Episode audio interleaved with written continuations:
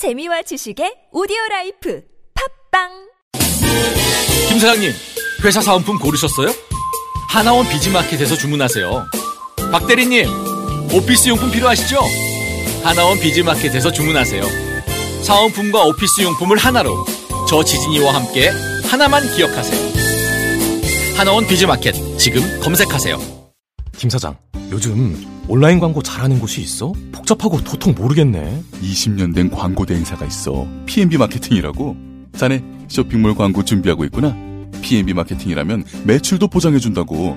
기업, 병원, SNS, 키워드, 모바일, CPA 광고까지 엄청난 노하우가 있어. 김 사장, 이 정보 누구한테 말한 적 있어? 자네한테만 특별히 말해주는 거야. PNB 마케팅 지금 당장 연락해 보시게. PNB 마케팅. 광고는 결과로 이야기합니다. Thank you.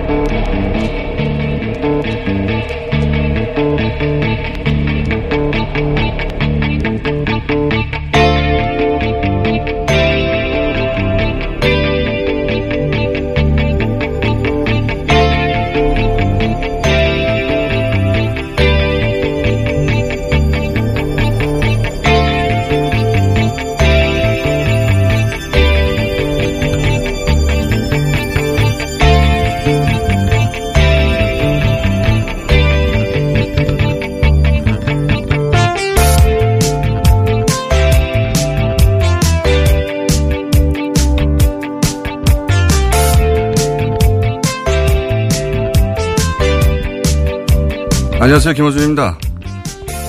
패스트 트랙 공방이 어지럽습니다. 각 당의, 각 개파의 개별 의원의 입장이 엇갈립니다. 듣고 보면 그 입장들이 그 나름의 합리성 또 다들 있습니다.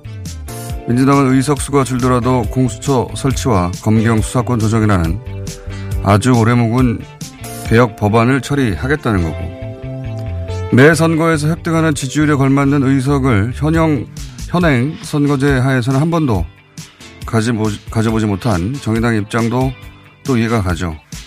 바른미래당 내부에서 입법기관인 의원 개개인에게 모두 영향을 미칠 선거제를 다수결로 처리하는 건 옳지 않다는 항변도 일리 있습니다.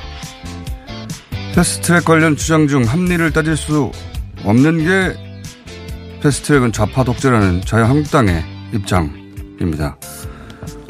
패스트트랙은 2012년 박근혜 비대위 시절 새누리당이 제안해서 만들어진 국회 선진화법의 일부고 선거법은 나경원 원내대표가 함께 논의하기로 사인까지 했었죠. 그동안 이 협의에 자신들이 참석을 안 해놓고 자신들이 만든 제도를 통해서 나머지 사당이 방안을 냈는데 그게 어떻게 독재가 됩니까? 스스로 나가놓고 때려서 쫓아냈다고 우는 셈인데 일상에서 그렇게 하면 무고감입니다. 정치 집단으로 특정 사안에 반대하는 거야 당연한 권리인데 그게 최소한은 말이 되게 좀 하자. 김원준 생각이었습니다.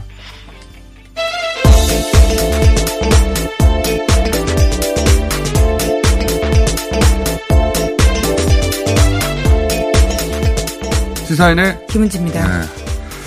되게 뭐랄까 이 과거에 국회에서 뭐가 잘 안 들어갈 때는 어 그럼 방맹이를 뺏으려고 난리가 났었어요.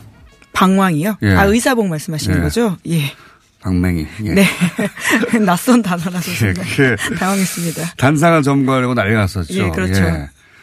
어, 그게 이제 내내 이어지다가 국회 선진화법이 만들어서 그건 사라졌죠. 예. 네. 어, 근데 그 시절을 방불케 하는 지금 몸싸움이 네, 소, 소위 신동물국회가 열렸다라는 식의 비판도. 있는데요. 예. 물론 과거에 무슨 만큼은 아닙니다. 선진화법 도입되기 전에는 예. 정말 고성이 아니라 몸싸움이 실제로 있었고. 뭐 난리도 아니었죠. 예. 예. 서로 어, 몸싸움이 난리도 아니었는데 그건 사라졌는데 예. 거기 그때를 떠올, 떠올릴 만한 정도의 지금 예, 몸싸움이 벌어지고 다들 입장도 다 다르고 난리도 아닙니다. 근데 그 중에서 지금 어 지금 현재는 사보임 가지고 예, 쟁점이 돼 있죠. 네, 어제 오전부터 저희가 전해드린 바가 있는데요. 오신환 의원이 전국의 중심에 섰습니다. 왜냐하면 사보임 관련된 이슈 때문이기도 한데요. 바른정당에서는 바른미래당에서는요 관련해서 최입의 의원으로 바꾸겠다라고 했는데요. 이것을 네. 둘러싸고 바른미래당뿐만 아니라 자유한국당에서도 일종의 소란 상황이 있었습니다. 어, 저기, 바른미래당에서 이제 반대하는 쪽에서는, 어, 사보임계를 제출하지 못하게 의사과를 맡고 있는 것이고, 그게 이제 그, 그 의장이 또, 어, 받아들여야지 예, 받아들여야 최종적으로 가능합니다. 자유한국당 쪽에서 의장실을 또 일종의 점거, 점거를 한 건데요. 했죠. 예. 그래서 뭐 많이들 화면으로 보셨을 텐데 그런 몸싸움이 이어지고 있고, 예. 이게 또 법률적으로도 어, 이게 사보임 조항을 둘러싼 공방도 또 있어요. 예. 네, 국회법과 그리고 헌법재판소까지도 가는 논란, 예. 논란이 나중에 있습니다. 법률 공방도 이어지지 않겠나. 예. 양쪽 모두 물러서지 않을 테니까요. 어, 그리고 이제 하태경 의원을 비롯한 반대파 입장은 사보임을 안 하는 조건으로 과반 투표를 한 것이다라는 것이고. 네, 김관영 원내대표가 거짓말하고 있다는 주장을 하고 네. 있습니다. 김건영 원내대표는 저희가 3, 4부에 잠시 인터뷰도 하겠는데, 어, 아마도 거기서는 당이 입장을 정하면 그 입장을 따른다는 전제로 사보임 안 한다는 말이었다. 뭐 이렇게 해명하지 네, 그렇지 않겠나. 않다라고 반박을 하고 있는 상황인 건데요. 네. 말이 엇갈리고 있습니다.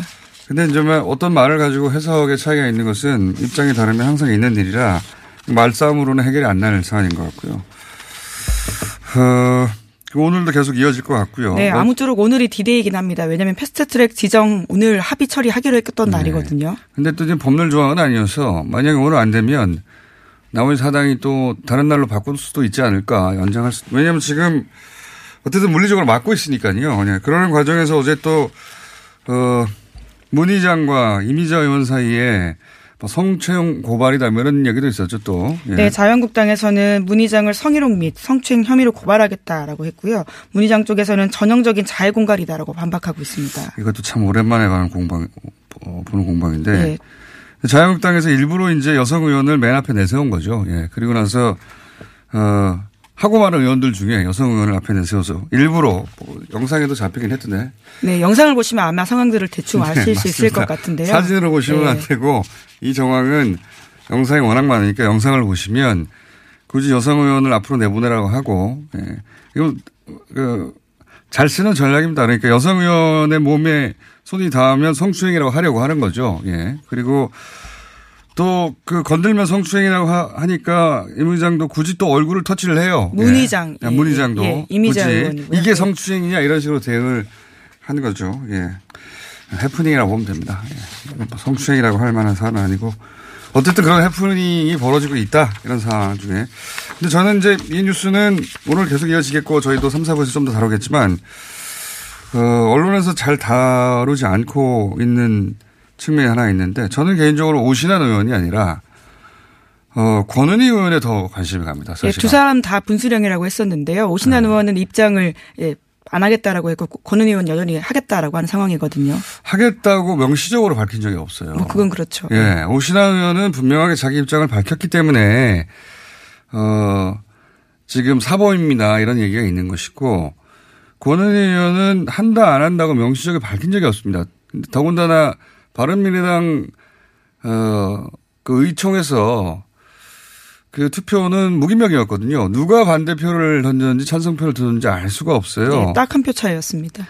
어, 게다가 지금 그 대체로 안철수계 쪽은 반대하는 입장이거든요. 네, 그런 기자회견도 했고요. 원내대표에 예. 관련해 가지고 공격적인 입장을 내고 있습니다. 권은희 의원은 어, 지역구는 호남이지만 어, 누가 뭐래도 안철수계로 분류되어 왔거든요. 항상 행보를 같이 해왔고.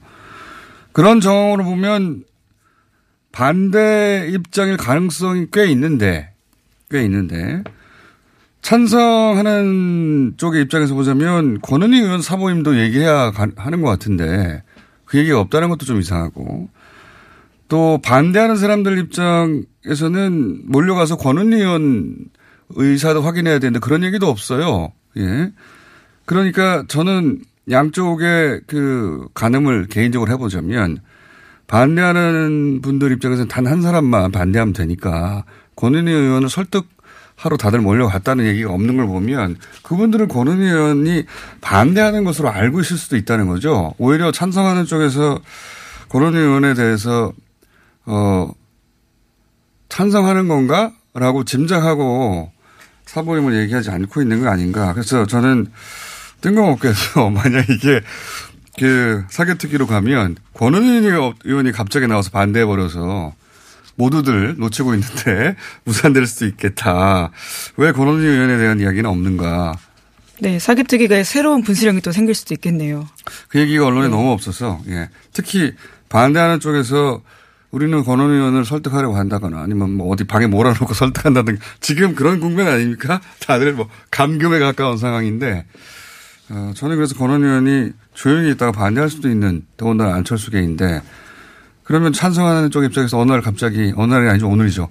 오늘 갑자기 또 사보임 한다는 얘기가 나올 수도 있어요. 네, 쟁점 뉴스가. 자체가 안 되고 있는 상황이긴 했습니다. 왜냐하면 지금 네. 뭐 사보임 한 사람을 더하든 덜하든 그런 게 중요한 국면이 아니라 결국은 통관이 아니냐 국면이기 때문에 네, 한 명으로 지금 갈릴 수 있는 상황이거든요. 그러니까요. 그런 공방이 또 오후에 펼쳐질 수도 있겠습니다. 자, 아직 뉴스에는 없지만 그럴 수도 있겠다 싶어서 말씀드린 것이고요. 다음은요. 네, 현재 검찰이 수사 중인 삼성 바이오로직스 사태가 있는데요. 오랜만에 이 소식 전해드립니다. 관련해서 의미 있는 진술이 검찰에서 나왔다라고 하는데 이 사태와 관련 있는 대형 회계법인 소속 회계사들의 진술이라고 합니다. 지금까지는 삼성 바이오 쪽과 입을 맞춰서 조직적으로 거짓말했다라고요. 그런 사실을 인정했다고 한겨레 신문이 보도했습니다. 아, 대단히 중요한 뉴스인데 워낙 그 정치 뉴스에 다 묻혀버렸는데 주진우 기자가 이제 월요일 나와서 어, 검찰의 바이오로직스 수사가 상당 정도 진행됐다라는 소식을 전했는데 이게 처음 기사로 나온 겁니다. 예.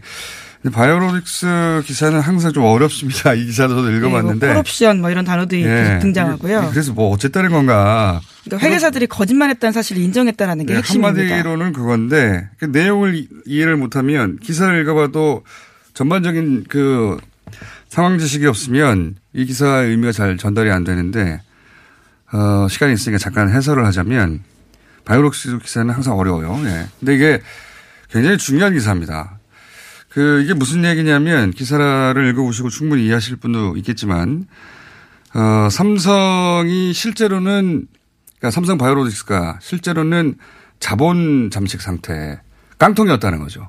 깡통이었는데 이걸 숨기고 어, 제일모직의 가치를 뻥튀기 했고 그래서 삼성물산과 합병할 때 이재용 부회장이 최대한 많은 주식을 갖도록 했고 그리고 나서 상장까지 했다. 이게 이제 의혹을 가진 쪽. 네, 승계 문제에 있어서 유리하게 네. 조작했다라는 그렇죠. 것들인 건데요. 그렇게 해야 삼성물산이 갖고 있던 삼성전자 주식을 확보해서 삼성그룹을 지배할 수 있으니까 이렇게 이어지는 이야기란 네. 말이죠. 그, 그런 이야기를 몇 번 했었는데 그게 이제 승계인 거죠. 그런데 여태까지는 어, 회계법원이 그거 다 알고 우리도 다 알았는데 회계상 그 이게 이제 숨겼다는 거를 어 숨긴 게 아니라 회계법인도 다 알고 있었다는 거예요. 네, 시기의 문제와 관련해서 그런 네. 이야기들을 계속 했던 다. 알고 있었다는 건 뭐냐면 알고 있는데 회계상 그걸 반영할 필요가 없었다. 그러니까 여기서부터 굉장히 어려운 복잡한 회계 기준 얘기가 막 나오는 겁니다. 거기서부터 일반인들 알아들을 수 없게 되고 놓치게 되는데 회계법은 그렇게 얘기했거든요. 우리 다 알고 있었는데 회계 기준이 이러했기 때문에 반영하지 않았을 뿐이다. 그런데 이번 검찰 조사에 드러난 게 뭐냐면 삼성이 그렇게 시켰다는 거예요. 네. 그러니까 예. 과거에 거짓말했다는 사실을 네. 인정했다는 게 자기들도 몰랐다는 거예요. 네. 자기들도 몰랐는데 삼성이 이걸 숨겼다는 거죠. 회계법인한테도. 그러니까 회계법인도 그, 그 회사가 깡통인 줄 모르다가 나중에 알게 되었고 그러니까 회계 기준의 문제가 아니라 실제 깡통이었던 회사가 숨겨진 것을 알게 되었지만 삼성이 원래부터 알았다고 해라. 네, 그렇게 해달라고 해서 입을 닫았다라고 하는 네, 건데요. 그 거짓말이 드러나는 것이고 이 사기를 친 거죠 그러면? 삼성 쪽 요구로 그렇게 했다라고 주장하고 그렇죠. 있습니다. 깡통인 회사 가 깡통이 아닌 척 사기를 친 겁니다. 네, 눈을 감은 거죠. 이거 자체도 범죄지만 이게 이게 중요한 이유는 뭐냐면 어 그러니까 안 되는 거였던 거예요. 당시에 그, 그 제일모직하고 삼성물산의 합병은 그런 식으로 해서는 안 되는 거였는데 국민연금이 이 합병에 찬성하도록 만들었어야 하는 거죠. 그러니까 여기서 박근혜 전 대통령의 청탁을 할 필요가 있었던 겁니다. 청탁을 할 필요가 있었다는 것은 그런 현안이 있었고 그렇게 되면 정영식 판사가 이재용 부회장 2심에서 현안이 없다. 네, 승계 작업이라는 현안이 네. 없었다. 청탁할 네. 일이 네. 없었다는 그렇죠. 논리로 어, 무죄를 만들어 버렸거든요. 그 무죄 이후로 결국은 집행유예가 돼서 나온 거예요. 이렇게 되면 근데 지금 이렇게 되면 이재용 부회장이 어, 뇌물죄, 제3자 뇌물죄가 무죄라고 만든 2심이 뒤집어지는 겁니다. 이 내용이 결정적으로. 그럼 네. 어떻게 되냐? 이재용 부회장이 감옥에 다시 가야 되는 거예요. 네, 삼성이라는 조직이 조직적으로 이재용 부회장 승계를 위해서 이런 것들을 거짓을 시켰다라고 보면 되는 승계 건데요. 문제도 또 흔들리게 되고 바이오로직스 자체도 지금 어, 상장 폐지가 될 수도 있는 굉장히 중대한 뉴스인데 묻혔네요. 삼성 입장에서는 큰일이 났다. 아주 네. 아주 아주 큰일 난 사안입니다. 지금까지 이런 회계사들의 진술 덕분에 증선이 결정에 대해서 행정법원이 예, 앞서서 이야기를 한 것들이 있는데요. 그러니까 제재 처분 집행을 중지해달라는 이야기에 대해서 삼성 쪽 손을 들어줬었거든요. 근데 그것 또한 이제 틀리게 된 겁니다. 금감원, 금감이 증선이 전부 다 회계법원 쪽에서 거짓말했다고 조사를 받을 때는 그렇게 말했는데 검찰에 가서 수사를 받기 시작하자 오늘 수사하고는 차원이 다르니까 수사는 거기서는 이제 여러 가지 압박에 실토를 해서 우리 거짓말했다고. 네, 객관적인 근거를 제시하자 이와 관련해서 이제 거짓말했다라고 드디어 자. 인정한 겁니다. 굉장히 삼성 입장에서는 큰일 날 뉴스가 나옵니다. 자 다음은요. 네, 김정은 북한 국무위원장이 어제 자신의 전용 열차를 타고 현지 시각으로 저녁 6시에 러시아 블라디보스토크에 도착했습니다. 북러 정상회담은 오늘 열리게 되는데요.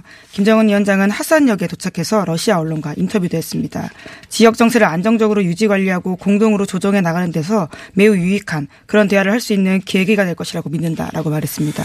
이게 이제 최초의 언론과 인터뷰이기도 해서 예, 이게 얼마나 길이로 됐는지는 모르겠는데 그 우리 언론에도 네, 그렇게 이제- 길진 않습니다. 네, 네. 우리 언론에도 잡, 어, 잡힌 부분이 있습니다. 잠시 들어보시겠습니다. 이 지역 정세를 안정적으로 유지 관리하고 공동으로 조정해 나가는 데서 매우 유익한 그런 대화를 나눌 수 있는 계기가 될 거라고 믿습니다. 아, 인터뷰는 우리랑 해야 되는데, 뉴스공장하고 최초로. 자, 그래서 러시아 언론과 사실상 최초의 언론 인터뷰가 있었다는 것이고, 예, 그것도 스탠딩 인터뷰였기 때문에 좀 더 눈길을 끌고 있습니다. 예. 마치 아마 이걸 예. 보면서 그런 생각도 했어요. 하노이가 성공적이었다면 이런 식의 간략한 서방 언론과 인터뷰도 있을 수 있었겠다. 그런 생각도 들고. 네, 당시 이제- 기자 간담회에서도 즉석에서 대답하는 모습들을 그렇죠. 보여줬었거든요. 그때는 인터뷰라기보다는 예. 기자 전체 간담회. 기자가 아, 갑자기 던지는 질문에 정상회담 직전이었죠. 예, 간담회라기보다는. 던지는 질문에 답을 예. 하고 왔죠. 그렇죠. 예. 여기 인터뷰를 할 수는 없는데, 어, 잠시 후에 저희가 이제 이 박로를 다루겠습니다. 전문가 모시고. 근데, 어, 김영철 부장이 어, 사라졌다. 이 네. 외교 무대에서 사라졌다는 것이고, 원래 이제 우리로 치면 국정원 원장이었죠. 예. 카운터 파트너였는데, 어, 원래 하던 대남만 하고, 대미는 안 하는 것으로 지금. 네, 국회 네. 정보위가 그렇게 보고했다라고 어제 하는데 보고했다고 하고요. 예, 장금철 조선 아태 평화위원회 위원으로 교체됐다라고 합니다. 근데 이건 징계라고 또 보기도 어려운 것이 다른 직책은 또 유지하고 있어요. 예, 예. 노동당 부위원장 자리는 유지하고 있거든요. 어, 그런 변화가 하나 있고 북한 관련 뉴스가 나와서 하는 말인데 좀 이따 자세히 짚어보겠습니다. 그리고 어제 김여정 부부장이 안 보인다고 다들 언론이 썼습니다. 왜 안 보이는지 우리는 알 수가 없죠. 우리는 알 수가 없죠. 좀 더 지켜봐야 될 예, 것 북한. 관련 뉴스들은 추정해버리면 대부분 다 틀리기 때문에 어쨌든 안 보였다. 예, 다들, 어, 김정은 위원장이 이제 그, 어, 미국이든 뭐 하노이든 또 남쪽이든 말한 때 여기저기서 등장을 했었는데 안 나온다. 이상하다. 궁금하다. 이런 뉴스가 있습니다. 자. 하나 정도 더 하면 다될것 같네요. 예. 아, 예. 그러면 관련된 소식 좀 전해드리면요. 어, 1대1로 소식이 있습니다. 1대1로. 예. 네. 중국의 가장 대형 프로젝트라고 할 수 있는 외교 일정이라고 할 수 있는데요. 네. 이 관련해서 150개국이 참가해서 흥행되고 있다는 소식입니다. 미국 빼고는 거의 다 온다라고 볼수 있을 정도로요. 행사가 점점 커지고 있다라고 합니다. 이거 뭐 제가 몇 번에 걸쳐 언급했었는데 그 미국발 뉴스로 1대1로 다 망했다는 식의 보도 굉장히 많은데 그렇지 않다. 그거 자꾸 미국 관점에서 보냐. 이건 1대1로 그러니까 중국이 잘 되길 바라는 게 아니라 어쨌든 1대1로라고 하는 큰 프로젝트가 있고 여기에 국제적 관심이 있는데 이게 우리한테 유리하냐 불리하냐를 따져야지 미국발 뉴스로 대부분 그 1대1로가 나쁘다, 망한다는 뉴스 굉장히 많이 나왔어요, 국내에서. 그 우리한테 무슨 의미가 있습니까? 미국발 뉴스가. 미국의 이익이지, 그건. 네, 25일부터 시작해서 27일까지 한다라고 하는데요. G7 국가 중에서는 이탈리아도 처음으로 참석한다라고 합니다. 어, 하여튼 뭐 대형 프로젝트고 우리가 여기서 이익을 얻을 수 있느냐 없느냐 관점에서 냉정하게 따져볼 프로젝트이기 합니다. 미국이 빠졌을 뿐 엄청나게 많은다라고 봤어요. 예. 예, 정상이 참가하는 국가만 37곳에 달한다라고 하고요. 한국 또한 고위급 대표단을 파견한다라고 합니다. 여기까지 하겠습니다. 시사인의 김은지였습니다. 감사합니다.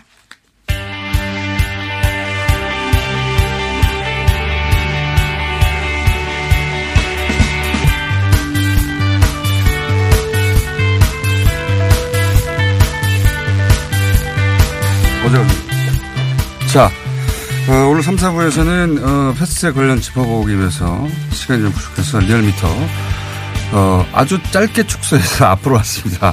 리얼미터의 권수정 실장입니다. 자, 이게 이제 대혼란이기 때문에. 네. 그렇죠. 그리고 이럴 대혼란은 보통 이제 선거 국면에서 나오는 건데. 네. 선거 국면과 비슷한 양상이 나오지 않을까 전망해 봅니다. 예. 네. 그렇죠? 네, 제가 보더라도 지금 사활을 그러니까 선거 때나 그는 예. 어, 사활을 걸고 있는 양쪽 진영도 마찬가지입니다. 예, 오늘도 이제 대립격화라는 표현을 저는 썼는데 그래서 대통령보다 대통령은 사실 저는 당장은 크게 궁금하지 않고 왜냐하면 대통령은 지금 한 달 이상 두 달 가까이 47, 48, 뭐 46, 49 여기서 왔다 갔다 하지 않습니까? 예, 공교롭게도 오늘 이제 긍정평가하고 6조 평균 경- 긍정평가가 소수점 한 자리까지 완전히 일치하더라고요. 그러니까요. 47점 얼마, 48점 얼마 이거를 말하는 거는 저는 네. 큰 의미가 없는 것 같고 비슷하죠 지금도. 예. 네. 참 비슷합니다. 어제 어땠습니까? 어제 궁금해요. 그냥 대통령이요? 어제 왜냐하면은 어, 이 공방에 크게 벌어졌기 때문에 네, 맞습니다. 어, 대통령 어제 지지율은 긍정 평가가 48.6%가 나왔고요. 부정 평가가 47.2%가 나왔습니다. 정당 이건 지금은 정당이 중심이 네. 네. 정당은 어떻습니까? 초중반에는 이제 정당들이 관심을 많이 모았죠. 그러니까 공교롭게도 민주당과 한국당이 같은 포인트로 올랐습니다. 0.8% 포인트 음. 가까이 올라서 확실히 양쪽에 집 네, 민주당은 38.6%, 한국당은 32.1%가 나왔습니다. 음. 무당층이 한 2.5%포인트 빠져서 12.8%가 나왔는데요. 이 정도 빠진 것은 아, 상당히 규모가 감소한 겁니다. 음, 어쨌든 네. 사람들이 보면서 이제 어느 쪽으로 갈지 예. 네, 네. 보면 뭐, 정하고 예. 있는 거죠. 예. 어, 진보층은 민주당으로, 또 보수층은 이제 한국당으로, 예. 또뭐 충청권이나 이제 20대 각각에서 전부 다 민주당, 한국당은 다 올랐거든요. 그래서 이제 패스트트랙 대- 대립이 격화하는 가운데서 각자의 진영별 이제 양극화 현상이 나타나고 있다 이렇게 봐야 될 것 같습니다. 근데 저는 한국당이 이 전략에 대해서 물론 그 각 지지층에서는 서로를 서로 예를 들어 한국당의 지지층에서는 민주당의 민주당의 지지층에서 한국당의 행보에 대해서 네. 비난을 하겠지만 저는 한국당이 이제 반독자 투쟁 이런 거는 표면적으로는 합리성이 전혀 없어요. 근데 어, 그, 그, 정치 셈법으로 보면 저는 효과적인 측면이 있다고 보는 것이, 네. 어, 한국당 입장에서 그래서 이 상황이 저는 나쁘지 않다고 보는 것이, 일단, 당 밖에 적을 만들었잖아요, 확실하게. 네, 네. 그럼 내부는 조용해지고 단일 대우를 만드는 효과가 있는데. 그렇습니다. 그러면 단일 대우는 이 코어 지지자들은 좋아합니다. 네네. 그래서 지지층이 오르는 맞습니다. 결집하는 게 있고 또 하나 중도 혹은 네. 정치 저관여층. 그렇습니다. 그러니까 정치를 보통 기사 제목이나 이미지 네, 네. 일상이 바쁘다 보면 그럴 수 있잖아요. 그 정도에서 소비하는 층 네네. 입장에서 보자면 그런 층이 가장 쉽게 어필하는 거는 동정심입니다. 동정심. 그러니까 어, 사당에 둘러싸여 핍박받는 그런 네. 그게 사실 여부를 떠나서 피해자 코스프레를 할 수 있다는 점에서도 이게 정치적 활용도가 높은 포지션이거든요. 네, 일단 성공을 하고 있습니다. 보수층 예. 같은 경우는 당연히 결집을 하고요. 중도층도 이제 최근의 흐름을 보면은 지금 민주당하고 한국당의 박빙이죠. 중도층의 지지율이 박빙입니다. 네. 그러니까 중도층 자체가 하나의 색깔로 이루어지지 않았습니다. 그 그렇죠. 쪽에는 진보적인 또 보수적인 색깔, 색깔을 가지고 있는데 어, 진보적인 그 성격의 중도층은 민주당으로 또 이제 보수적인 성격의 진보층은 아, 아, 그 중도층은 이제 어, 자유한국당 움직, 네. 움직이는데 제가 파악하기로는 중도층 중에서도 보수적인 성격이 조금 더 많은 것 같아요. 원래 네. 중도층의 성격이 그랬잖아요. 이때까지. 네네. 예. 그래서 저는 이게 그 양쪽 지지자, 코어 지지자들은 상대 네. 쪽에 대해서 이해를 잘 못하겠지만 다 네네. 그러는 이유가 있다 이게. 그렇습니다. 자유한국당이 어 예. 밖으로 나간 이유가 있다. 그렇죠. 이해를 못 하시더라고요. 민주당 네. 지지층이라든지 진보층 같은 경우는 왜, 왜 밖에 나갔냐 하는데 지지율이 올라가고 있는지. 그거는 이렇게 봐야 되는 겁니다. 지금 설명한 대로. 다만 이제 저는 자유한국당 방식이 그러니까 표면적인 합리성은 없지만 내적 동기는 굉장히 충분하고 정치적으로는 영리한 선택이라고 할 수 있어요. 근데 옳고 그러다의 문제를 떠나서 그래서 한마디만 더 첨언하면은 일반적인 어, 전문가들은 일반적으로 어, 자유한국당이 저렇게 강하게 나갔을 때는 중도층에서 빠질 것이다. 중도 확장에서 어, 조금 어, 불리하지 않을까라는 얘기를 하는데 좀 다른 양상이 계속적으로 그러니까 중도층 어, 중에 있습니다. 보수층이 이쪽으로 끌려 나간다는 것이고 또. 하나는 아까 말씀드린 제가 오랫동안 선거와 그 여론조사를 봐왔지 않습니까? 나름 전문가예요. 나름 예, 나름 전문가예요. 근데 그걸 보면서 아 영리한 선택이다. 네네. 예. 그렇습니다. 근데 문제는 뭐냐면 문제는 하나 있어요. 이렇게 밖으로 끌고 나오면 계속 끌고 나갈 수가 있느냐. 예. 왜냐하면 지지자들도 이 방식은 지치거든요. 예. 네, 지지율도 불러줘야 되고요. 그래요. 네, 문재인 자. 대통령의 지지율은 0.5%포인트 하락했습니다. 네. 47.7%. 아까 소개해드린 것도 6주 평균이 정확히 47.7%입니다. 그래서 이건 큰 의미가 예, 부정평가는 2.0%포인트 올라서 48.1%이고요. 그 정의당은 거의 같습니다. 0.1%포인트 하락해서 7.3%. 어, 바른정당은 4%대의 약세가 3주째 이어지고 있는데요. 0.2%포인트 올랐지만 4.9%가 나왔습니다. 평화당 은 1.1%포인트 올라서 3.0%가 나왔습니다. 이번 주중 주사는 TBS로 리얼미터가 4월 22일부터 24일까지 사흘 동안 전국 19세 이상 1,508명을 대상으로 했습니다. 유무선 전화 면접 자동응답 방식을 실시했고 표본 오차는 95% 신뢰 수준 플러스 마이너스 2.5%포인트 응답률은 5.9%였습니다. 예. 뭐 수치는 큰 변화가 없는데 흐름을 짚을 때 예. 해석이 필요해서 좀 길게 얘기했고 자 그것마저 알려주면 아, 예? 오늘은 어, 국민들의 실생활에 정말로 중요한 어, 생활 정책을 조사를 좀 해봤습니다.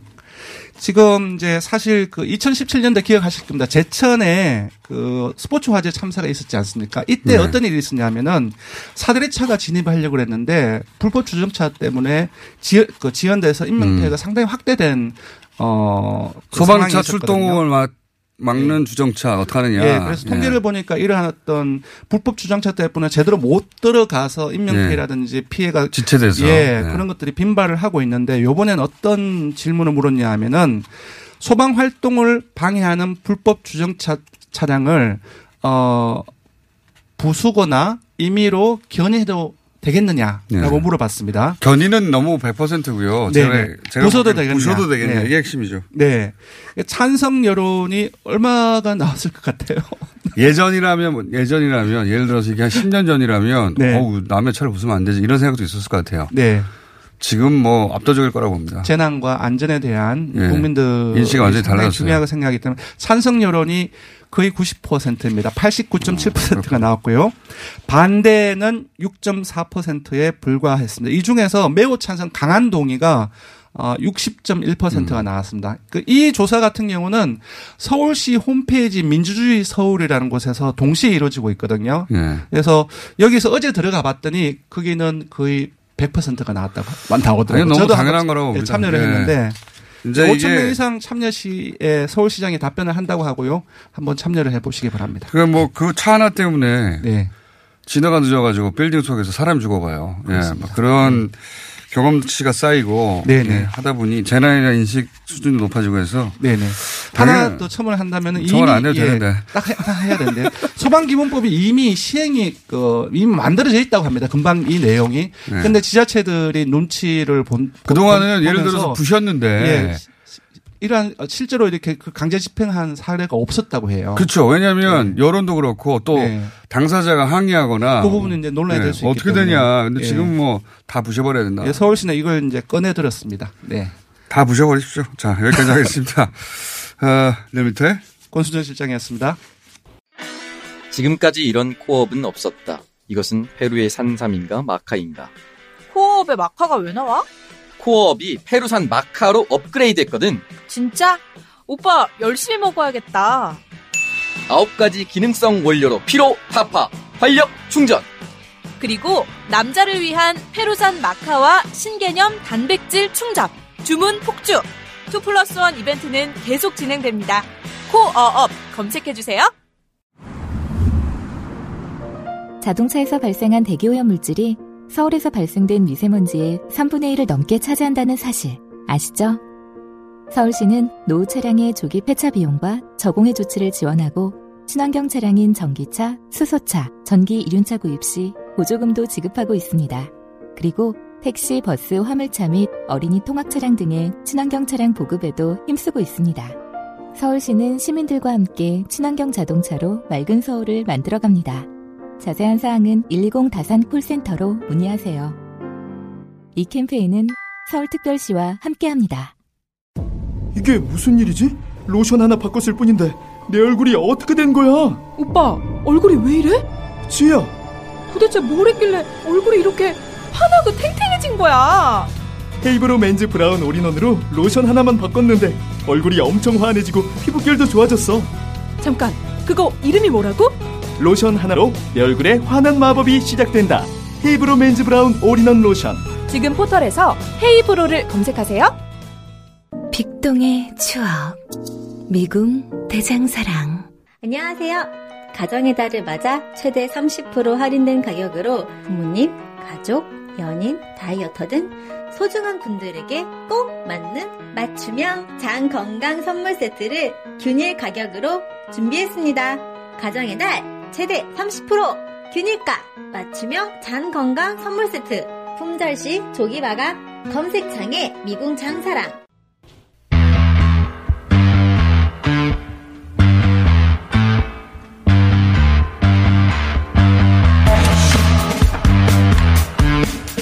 김정은 위원장과 푸틴 대통령이 오늘 만나죠. 예. 어, 우리 입장에서도 이 만남은 굉장히 중요합니다. 그래서 다들 주목하고 있는데. 자, 아, 이두 정상의 만남을 어떻게 어, 해석해야 할지 두 분의 전문가를 모셨습니다. 조성열 국가안보전략연구원의 자문연구위원 조성열 연구원님 나오셨습니다. 안녕하세요. 예, 안녕하세요. 아, 깁니다. 항상 이런 설명은 한국외고대학교 러시아 연구소의 재승훈 박사님 나오셨습니다. 예, 안녕하십니까. 네. 조 박사님, 재 박사님, 제가 이렇게 짧게. 예. 다 길게 이렇게 부를 수는 없지 않습니까? 예, 예. 자, 어, 한, 그, 조 박사님은 이제 북한 입장에서의, 예, 이 만남에 대해서 좀 어, 해설해 주시고, 어, 러시아 또 전공이시니까 저, 제, 재 박사님은 러시아 입장에서 좀 해설을 해 주십시오. 예. 근데 일반적인 해설들은 이제 많이 나와 있어요. 이제 북한에서 왜 만나냐, 러시아 왜 만나냐. 일단 간단하게 북한 입장에서 이 북로 회담을 하는 이유를 정리해 주십시오. 예, 지금 김정은 위원장이 작년에 비핵화를 이제 약속한 이후에 예. 어, 중국을 네 차례 방문했습니다. 예. 그래서 시진핑 주석을 네 번 만났고요. 특히 세 번째 만났을 때는 어, 하나의 참모부다. 그래서 네. 어, 중국이 그 비핵화 과정에서 어, 이 북한의 뒷배를 봐줄 거로 기대했었습니다. 했는데. 그러니까 특히 이제 금년 1월 달 같은 자기 생일날인데도 이제 네. 중국을 찾았죠. 근데 실제로 어, 작년 7월서부터 어, 미중 무역 전쟁이 터지면서 그렇죠. 어, 중국이 사실상 그 뒤로 한 발 물러섰습니다. 역할을 못 해줬다. 예, 예. 그래서 지금까지도 어, 중국이 어, 어, 실제로 북한이 원하는 어, 제재 완화라든지 또는 체제 안전 보장 이런 데서 실제로 미국을 여러 차례 만났지만 아, 자기 몫을 내지 못했습니다. 그 동네 형 역할을 못 해준 거 아닙니까? 예, 예. 네, 그렇기 때문에. 도와줘 그랬는데. 예. 예, 그래서 지금 그 금년 들어와서 김정은 위원장이 이제 이 새로운 길을 모색하는 과정에서 음. 어, 사회주의 국제 연대를 복원하는 과정이죠. 여기서 이제 어, 현재 그 지난번에 베트남 국가 주석을 만난 데 이어서 이번에 이제 푸틴 대통령을 만남으로써 좀 멀리 있는 형을 찾는 예, 거군요. 그렇습니다. 예. 그리고 또 실제로 이제 미국하고 맞짱 뜨는 나라는 지금 어, 북한 쪽 보니까 네. 러시아밖에 없다. 예, 중국 보다는 러시아가 더 센 것 같다 이런 생각을 하는 것 같습니다. 그러니까 미국하고 협상할 때 나도 뒷배가 있으니까 너무 몰아붙이지 마라 이런 예, 거 아닙니까? 그렇습니다. 예, 예, 쉽게 예. 얘기하면 그래서 이제 어, 가까운 동네 형을 만났는데 힘을 못 써가지고 좀 멀리 있는 형을 만나러 가는 것이다. 이렇게 이해하면 됩니다. 예, 복잡하게. 원래는 그 형과 더 친했었죠. 훅 들어오시네. 자, 그러면 그 멀리 있는 형하고 그쪽을 전공하신 러시아 입장에서는 이 타이밍에 왜 만나는 겁니까? 어, 일단은 지난 2월, 저, 작년 2월부터 시작된 한반도 평화 프로세스에서 어, 러시아가 조금, 러시아 패싱이라고 할까요? 러시아 좀 소외됐습니다. 아, 러시아 입장에서 보자면. 예. 예. 근데 이제 러시아가 이제 분명한 롤을 찾기가 조금 어려웠던 점도 있습니다. 네. 왜냐하면은 가까운 동네 형이랑 뭐 해결해 버릴 수 있는 네, 네. 그런 사안이었고 그리고 미국하고 바로 거래하면 그렇죠. 되는데 그렇죠. 이렇게 그렇습니다. 어, 예. 전개됐기 때문에 러시아 예. 할 일이 없었다. 예. 근데 이제 러시아가 조금 초조해한 건 사실인 것 같아요. 불쾌했다는 거는 좀 아닌 거 지나친 것 같고 좀 초조했던 것 같습니다. 이대로 한반도 문제 또 비핵화 문제에서 자신의 역할이 전혀 없어지는 완 영영 없어지는 건 아닌가라는 고민을 했는데 그래서 작년 5월에 이, 이 라브로프 외무장관이 북한을 방문해서 어, 푸틴 대통령의 초청 의사를 전달을 했고요. 아, 이미 작년부터 예. 오라고 오라고 했었다. 네, 네. 러시아는 구애를 이미 했었군요. 예. 북한에. 어. 그리고 그 작년이 그 북러 수교 70주년이었기 때문에 더더욱 어, 작년에 이제 만나기를 원했습니다. 연말까지도. 어, 그랬는데 이제 그것이 불발됐죠. 음. 근데 시진핑은 어, 네번 만나고 그 남북 정상회담 세 번 하고 또 북미 정상회담도 두 번이나 했는데 러시아를 만나긴 만나야 될 된다라고 생각을 했습니다. 음, 그게 이제 타이밍이 왔다. 예. 아. 근데 이제 러시아 입장에서 근데 그러니까 북한은 동네 형이 필요해요. 네. 러시아 입장에서 북한이 필요한 이유는 뭡니까? 어, 러시아는 일단은 이 한반도 문제에 본인이 개입할 수 있는 또 정치적인 영향력을 어, 동북아 문, 동북아나 또 한반도에서 영향력을 발휘할 수 있는 그 기반이 북한과의 관계입니다. 그건 알겠고요. 예, 혹시 무슨 경제적 관계 예를 경제적 들어서 관계도 뭐 있죠. 그, 저, 지금 그 한반도 프로세스, 평화 프로세스가 진행되는 와중에 에, 북한과의 경제 관계 또 이제 남북러 삼각 협력 이런 것들을 논의를 계속 했거든. 이거는 이제 비핵화 이후에 네. 자신의 상업적 이익을 취할 수 있는 기반을 좀 마련하기 위해, 위한 것이 아니었는가. 그게 왜 무슨 시베리아 횡단 열차와 연결한다느니 그다음 가스관 얘기하지 않습니까? 예, 예. 이 극동 지역에 예, 예. 러시아의 극동 지역이 굉장히 중요합니까 푸틴에게? 그렇죠. 어, 극동 지역이 이제 러시아 영토의 40%나 되는 넓은 지역인데 예, 인구가 한 700만 밖에 안 됩니다. 근데 그 어. 밑에 있는 동북 삼성은 어, 인구가 1억이죠. 중국은 예, 예, 중국은 1억, 중국은 1억이죠. 동북 삼성이 1억이고 그다음에 일본도 뭐 1억 3천 정도 되고 이러다 보니까 이 극동 지역을 미개발 지역으로 저개발 지역으로 그대로 남겨두면 어, 안보적인 취약성이 이제 드러날 수. 예, 드러날 수 있습니다. 중국의 경장, 경제적 영향력 확대 음. 또 일본의 어, 그 영토 수복의 어떤 그 열망이라 할까요? 그러니까 오른쪽 끝 러시아 오른쪽 끝 영토를 개발할 필요가 있다. 예, 근데 이 영토를 개발하는 것이 이 한반도 비핵화 또 한반도에서 전략적 안정이 보장되는 것과 밀접한 관련이 있습니다. 아, 어차피 철도로 연결해서 나오려면 네네, 그렇게 돼야 그렇죠. 되고 그렇죠. 그 가스관이 연결해서 나오려고 해도 북한하고 한- 남한하고 다 통과해야 되는데 네. 그 문제가 풀려야 된다. 이 경제적 관점에서도 러시아는 북한을 필요로 하는 거거든요. 필요로 하죠. 예. 네, 그래서 그걸 끼려고 하는 그리고 거예요. 한 가지 더 하면 이제 이해가 확 되고 있어요. 예. 북한의 산업 기반 시설들이 대부분 구소련 시절에 건설됐기 때문에 기술 표준이라든지 이런 것들이 이제 그 러시아가 상업적 이익을 향후에 취하기에 굉장히 유리한 조건이 있습니다. 아, 들어, 다시 들어오면 예. 다 연결되면 러시아가 애, 애적에 깔아놓은 것들이기 때문에 표준이라서 네. 그것도 쉽다 접근이. 예. 어, 근데 그런- 비핵화 협상이 계속되고 있는데 이 러시아는 이제 이 경제적인 기반을 어, 좀 강화하기 위해서 노력을 해왔습니다. 자, 알겠습니다. 북한은 형이 필요하고 러시아 입장에서는 장사하는 데 도움이 되는 거죠. 네, 예. 그런 이해가 딱 맞물렸다. 근데 여기까지는 이제 이해가 되고요. 이게 어려운 얘기를 하면 이해가 안 될 뿐만 아니라 자기들끼리 하는 얘기라서 예. 다 소용없는 얘기라고 봅니다. 이렇게 해야 되는데 요게 궁금합니다. 요게. 우리 입장에서는 그건 양쪽의 입장이고요. 우리 입장에서는 오늘 온다고 하는 그 이름 어려운 사람 뭡니까 러시아에서 파트루셰프. 파트루셰프 예.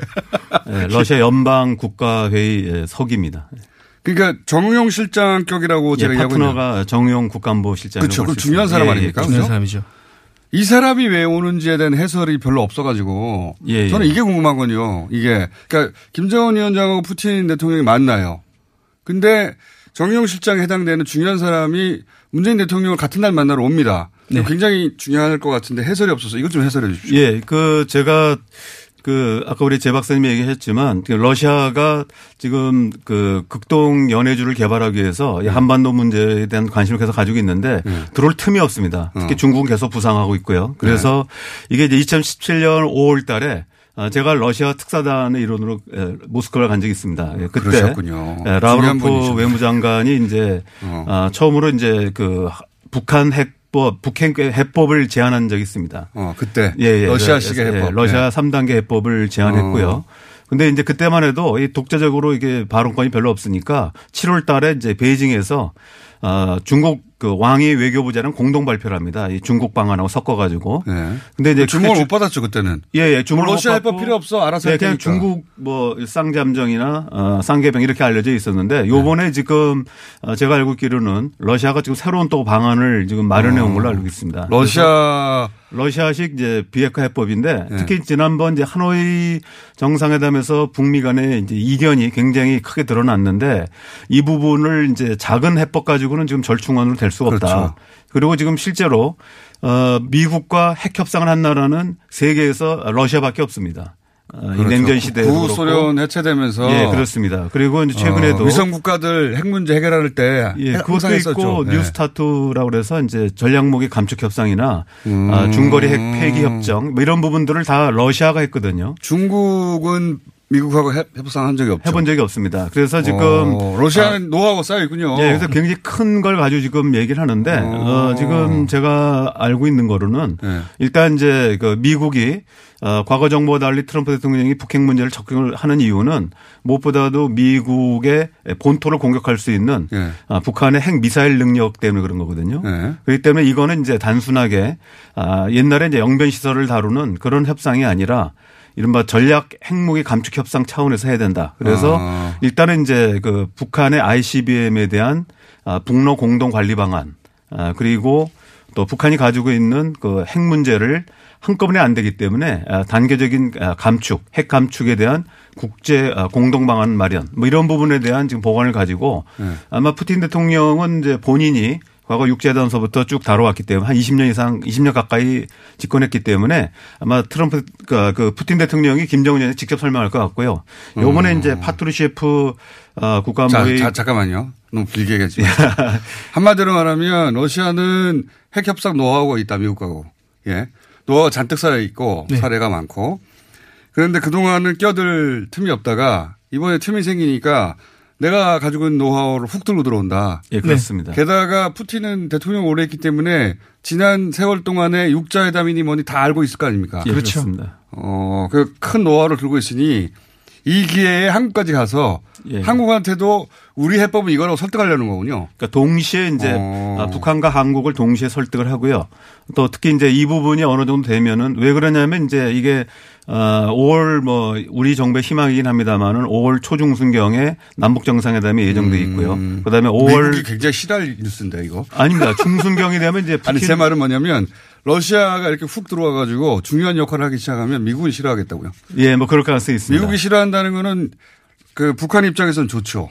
협상 카드로서. 근데 이제 네. 그 방안이 미국이 받을 수 있고 또 북한이 받을 수 있다면 뭐 미국이 어뭐 굳이 뭐 싫어도 방안만 싹 빼서 가질 수 있습니다. 방안만 싹 빼가지고 마치 자기네 예, 예. 그러니까 아이디어- 이제 뭐 러시아를. 참여시키는 게 아니라 예. 그 방안만 활용해 가지고 예. 한다면 또 트럼프 대통령이 이제 5월 알맹이만 뽑아먹는다고 해주십시오. 예, 예, 네. 예.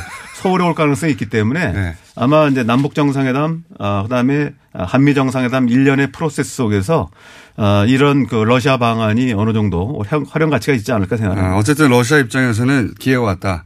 쌓인 노하우도 있고 미국하고도 상대해 봤고 그다음 육자 회담 등등 과거의 북핵 협상의 어, 일원이었기 때문에 다 알고 있다. 그러면 예, 근데 이거를 러시아가 일방적으로 밀어붙이는 것이 아니고요. 네. 이제 조 박사님께서 잘 설명해 주셨지만 이 저 비건 어, 국무부 대북 네. 특별 대표하고도 이미 이제 남저 북러 정상회담 하기 전에 이야기를 했고요. 네. 비건이 이 직전에 러시아 만나러 갔잖아요. 예. 그렇죠. 일주일 전에 예, 예. 모스크바를 갔습니다. 갔기 때문에 조 박사님 말씀대로라면 아마 그, 그런 이야기들이 나눴을 가능성이 있고요. 음. 파트루셰프 같은 경우에는 연방 보안국장도 거쳤고 네. 지금 국가안보 통입니다. 중요한 사람이에요? 예, 국가안보회의 서기고 다시 지금 이름 뭐라고요? 파트루셰프입니다. 파트루셰프. 파트루셰프. 외워둬야 될 사람인데. 파트루셰프. 예. 예. 이름이 이렇게 어려운지 나 몰라요. 파트루셰프. 하여튼 이 사람이 중요한 사람은 확실한 것이고 예. 우리한테는 생소하지만 네, 그래서 와서 지금 박사님이 조 박사님이 말씀하신 것처럼 노- 러시아가 가지고 있는 노하우를 가져와서 북한에도 제공하고 남쪽에도 제공할 것이다. 그리고 이제 아까 지금 제 박사님 얘기하신 것처럼 일주일 전에 모스크바 방문해 가지고 비건 대표가 모스크바 방문했거든요. 네. 그래서 이제 그 러시아 이제 외무 차관하고 만나긴 했습니다만은 네. 아마 그 러시아 입장에서 보면 이런 방안들을 미국에 설명했을 가능성이 음. 있습니다. 그러면은 이렇게 돼서 푸틴 대통령이 방한해서 문재인 대통령 만날 가능성이 있습니까? 올해 연내 가능성이 있는 것 같고 파트르셰프 서기의 방문도 어, 그 점도 논의할 것으로 어, 보입니다. 다 오는 거 좋아요. 예, 네. 지금. 전망은 6월 28일, 29일에 아, 오사카에서 G20 정상회담이 있습니다. 예, 예. 이때 푸틴 대통령이 어, 일본을 방문할 가능성이 있거든요. 예. 아마 그 전이나 아, 후에 아. 서울 방문 가능성이 있습니다. 그럼 오래지 않아 올 수도 있겠네요. 예, 그렇습니다. 예. 어, 다들 오라고 하면 되겠네요. 일단 지금 이런 국면에서 만나는 것이 굉장히 좋은 의미가 같습니다. 육자회담이 있을 수 있다는 일본발, 일본의 그 염원이 담긴 것 같기도 한데 육자회담 제안이 러시아 쪽으로부터 있을 수. 예. 거기 일본도 끼고 싶어가지고 그 얘기 한 것 같은데. 실제로 이제 대한 얘기를 제일 먼저 한 거는 아, 최근 들어와서 한 거는 이제 작년 12월 1일 날 아, 콩시엔요 그 중국 외교부 예. 어, 부상이 육자회담 제기를 했고요. 예. 이 부분은 이제 현재 남북미 3자 간에 지금 그렇죠. 이른바 요 아까도 얘기하신 패스트 트랙으로 지금 가고 있기 때문에 예. 이 부분을 뭔가 이렇게 좀 중국하고 아, 러시아가 중국, 껴두고 러시아, 일본이 일본이, 끼고 싶어서 그럼 이 틀은 육자회담이거든요. 그래서 네. 이 부분들이 특히 이제 일본 언론이 보도한 거는 자기는 희망사항이 매우 강하게 담겨 있다. 그렇죠. 자기들이. 끼고 싶다는 얘기를 육자회담 이라는 단어. 아마 일본만 끼겠다 그러면 이제 당연히 그건 거부. 반응이 있으니까 아, 중국, 러시아 이렇게 껴가지고 한번 해보자. 그래서 일본발 러시아가 이런 말을 할 거야라는 뉴스가 나왔죠. 네. 예. 자기들이 어떻게 하는지. 네.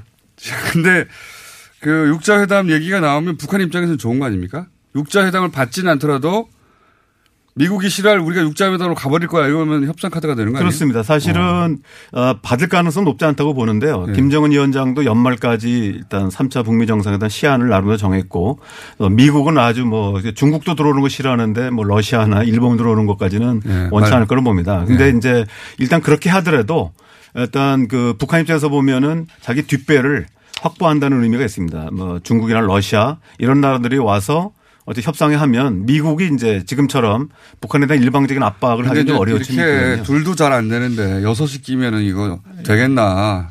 그래서 육자회담이 실제로 되면 굉장히 나쁜 건데 육자회담을 할 수도 있다는 카드를 주고 있는 그렇습니다. 거는 카드로서는 의미가 있다고 의미가 생각합니다. 있는 거죠. 근데 원래 한반도 문제 논의할 때 항상 이제 러시아도 그렇고 어 항상 이제 이야기했던 것이 양자 다자 회담을 병행한다는 거기 때문에 네. 아마 뭐 어떤 단계에서 넘어갈 수. 그렇죠. 육자회담이 네, 뭐 현실화 된다 그렇습니다. 하더라도 결국 최종적으로는 양자 어, 담판을 지어야 되지 않을까 싶습니다. 예, 알겠습니다. 자, 러시아는 돈 때문에, 예.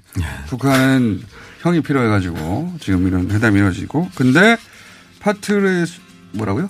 파트르셰프. 셰프 오는 걸로 봐서 우리하고도 지금 딜을 하려고 하는 것 같고. 푸틴과 만나게 될 가능성이 높다. 예, 오늘 여기까지 하겠습니다.